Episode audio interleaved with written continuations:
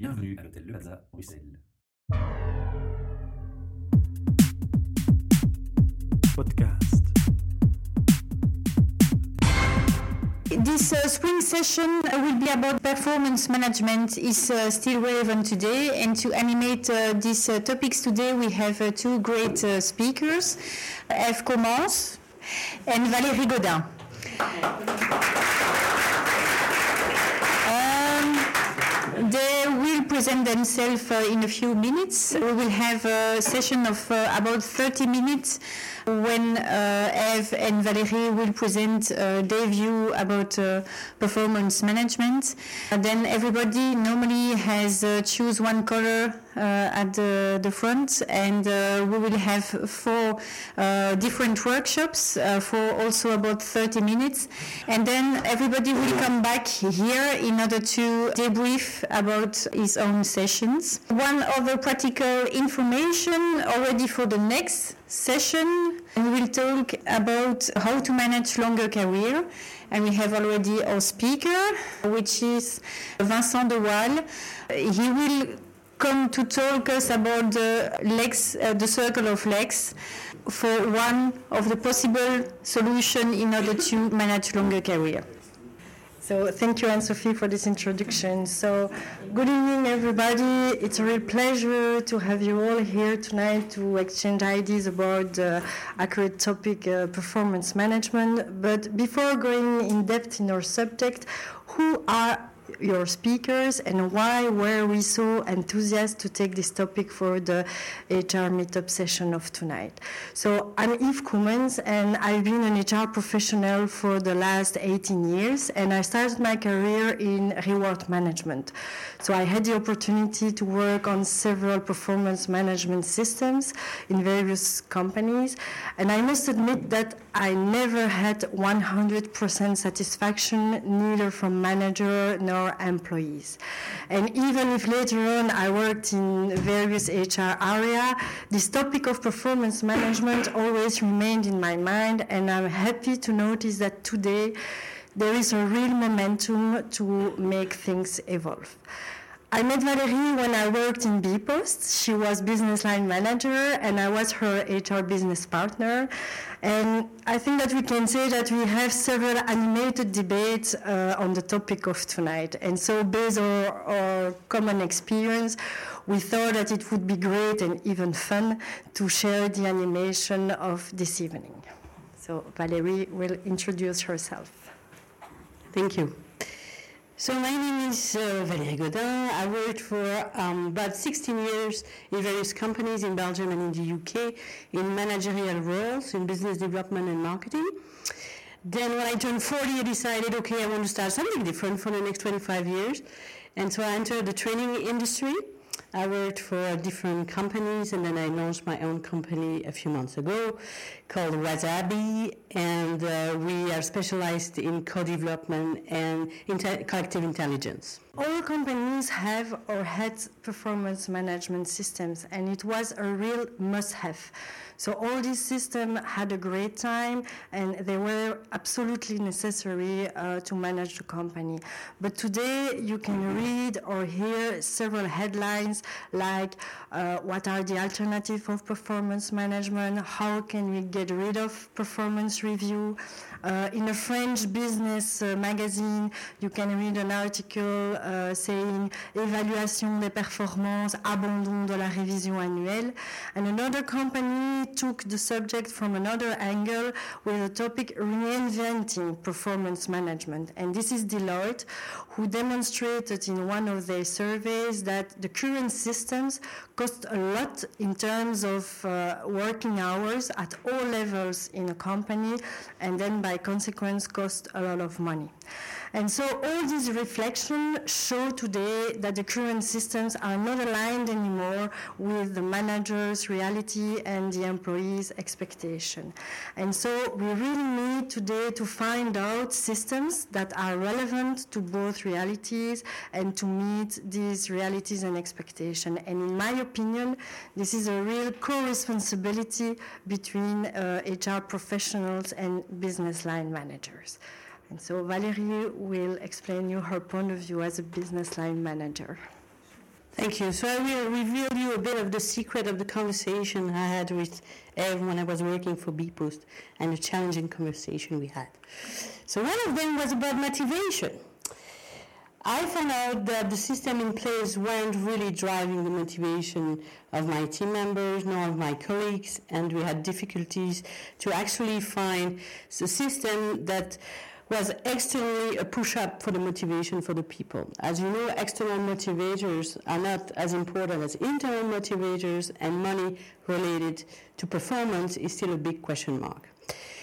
If you know Dan Pink, Dan Pink is a best-selling uh, American author and is writing for the Wall Street Journal and giving lots of conferences on motivation. You can go to TED and watch out the puzzle of motivation, interesting talk he gave. And in his speaks he says, well, there's a big gap between what science knows and what business does. And actually what science knows is lots of studies have been conducted in the US but also in the UK, so I'll share with you some of the results. They've conducted studies with the MIT students and found out that actually if you have performance payout related to the job and that the job is a very basic mechanical job, repeat job, then what you can expect really happens. The more you pay, the better results you get. But if the job involves creativity and a minimum of cognitive skills it's the other way around. The more you pay, the, the results get down. So that link has been proven. So the carrot and stick methodology is over. A second approach is the LSE, the London School of Economics, conducted 51 studies, and they actually measured the exact same results. So the big question mark, do you still have to relate money to results? Is the money the motivation that people need to look for? Is that the system we want to put in place and keep today? Science says no, that's not the way we want to go further. So, second opinion, well, about fairness, Eve. We have lots of discussion on that point.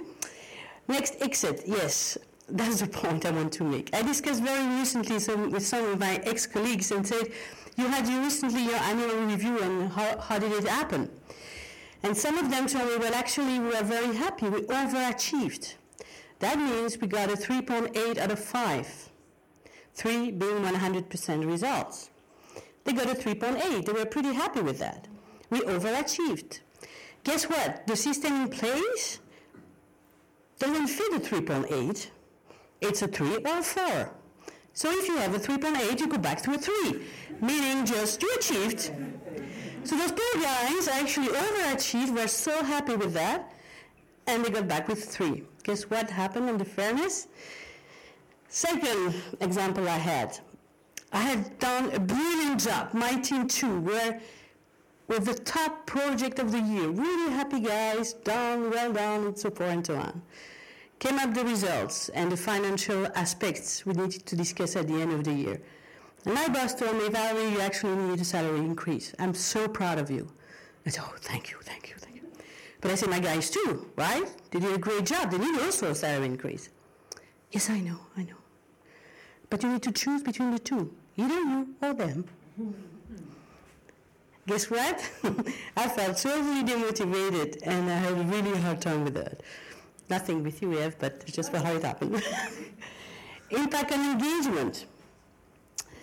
Well, I believe that the system in place don't really have an impact on engagement of the people, right?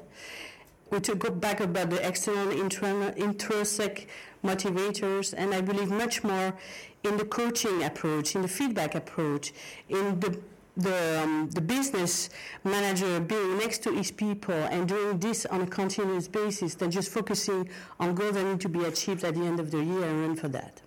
So engagement, I still have question mark on that. So lots of frustration and even damages. People leaving companies for those reasons. People, being very upset and uh, discouraged. So it's time to think about it and to start thinking about new systems. So, if I had a magic wand, this is what I would like to see. I'd like to see an evaluation based on projects. Let's say you have, for example, four projects to achieve over the year. You start discussing with your manager about what needs to happen as the goals you fix together for the first project, let's say. And the idea is that at the end of the project, not only you sit together, you do your personal introspection and say, okay, this is how I achieved on my on my project. Of course, your managers give this feedback, but you get also the feedback from the peers, people you work with. They know you better. They know what you have done actually. You get feedback of your colleagues, team members. They know how you interact. They know about your engagement. So you get the feedback from all those people. Feedback not only on the results, but also your competencies and your engagements, right? And the feedback gets the same way after each project. So it's an iteration process. And that's the way I think it would be fair for people um, to have an evaluation, not only on the past, what they have done during the project, but also on the future, the capacity of the person to get the next job done well. So I'm convinced as a team member that you can do your next job right. So the idea is that you have different projects and you have this iteration after each project. And the bottom line is that the manager, the employee actually sign a mutual contract. They do a commitment. And they say, okay, we have identified the skill we want you to improve, and I'm going to commit as your manager to, to help you to do so with external help or internal help, doesn't matter. But they do they sign a contract and they do a mutual commitment. And I think that's a perfect way to actually evaluate the competence of a manager and also of an employee. An idea. But let's come back to Earth now. So, Valerie, thank you very much to share your opinion and to share your dream. But may I kindly ask you not to forget the reality that we are facing as an employer?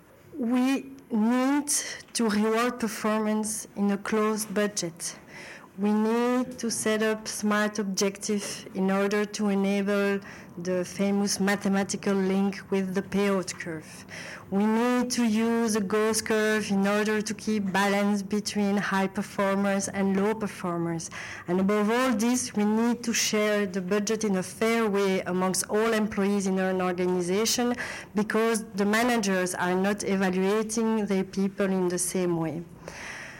But also, why are you today questioning systems using rating and ranking? Because in our daily life, and I'm sure that you do it yourself, we are rating and ranking everything. Look at the Facebook, uh, like and dislike, the LinkedIn, I like, I can put comments the TripAdvisor systems. Huh? Each time we come back from a restaurant or from a trip, uh, we want to give advice, and you are certainly going to see uh, what will be my next destination, what will be my next uh, restaurant, and you will base your choice on the advice or the comments on others. Uh, we are also expecting several times in a, in a year from Business Magazine the top 10, the top 5, the top 100 companies or the most rich people in the world. So why should it be a problem today for employees and company that we use ranking and rating system? However, as an HR professional, I must confess that I tend to share your dream, and I really expect that we will see an evolution in the coming years uh, in these systems. But again, the never, the still remaining open question is how will we manage the financial aspect of this evolution? Uh, how and who will manage this evolution in terms of process and in terms of definition of role and responsibilities and mainly to, uh, between HR managers and uh, business line. And again, what will be the real impact of this evolution of the motivation of employees? Why should it work today? It never worked before, so why would it change? Some of companies uh, already start thinking about this evolution, and some of them even took actions. It's the case, for instance, with Deloitte, Accenture, General Electric, Adobe, Microsoft, uh, and Gap. And an HEC study and another one from Deloitte Bersin uh, who are closely following uh, the, the evolution of the topic. They give some insights and highlights on what is changing at the moment in this company. And there are two main focus today, so they are still trying. Uh, there are pilot groups, so we don't have the feedback yet. But one of the focus is to um, to replace the annual performance review one shot by a real-time feedback. So for instance, Accenture and General Electric are using feedback tools and apps. So I met uh, in another session uh, the HR director of Accenture, and so they really have an application on their smartphone and they can give immediate feedback. So what do they do with this afterwards? We will see. Uh, Deloitte also designed a new uh, feedback process using uh, pulsing check uh, surveys and project-related uh, feedback. Another focus is uh, on the autonomy that will be given to manager in using their budget to reward their teams. So as I said, the changes are currently ongoing, and so it would be great to have the feedback uh, within a few months. But so if you know people uh, working in these companies, or maybe it can be a next topic for a next session, uh, it would be great. So what we have prepared for you tonight is four different workshops. Podcast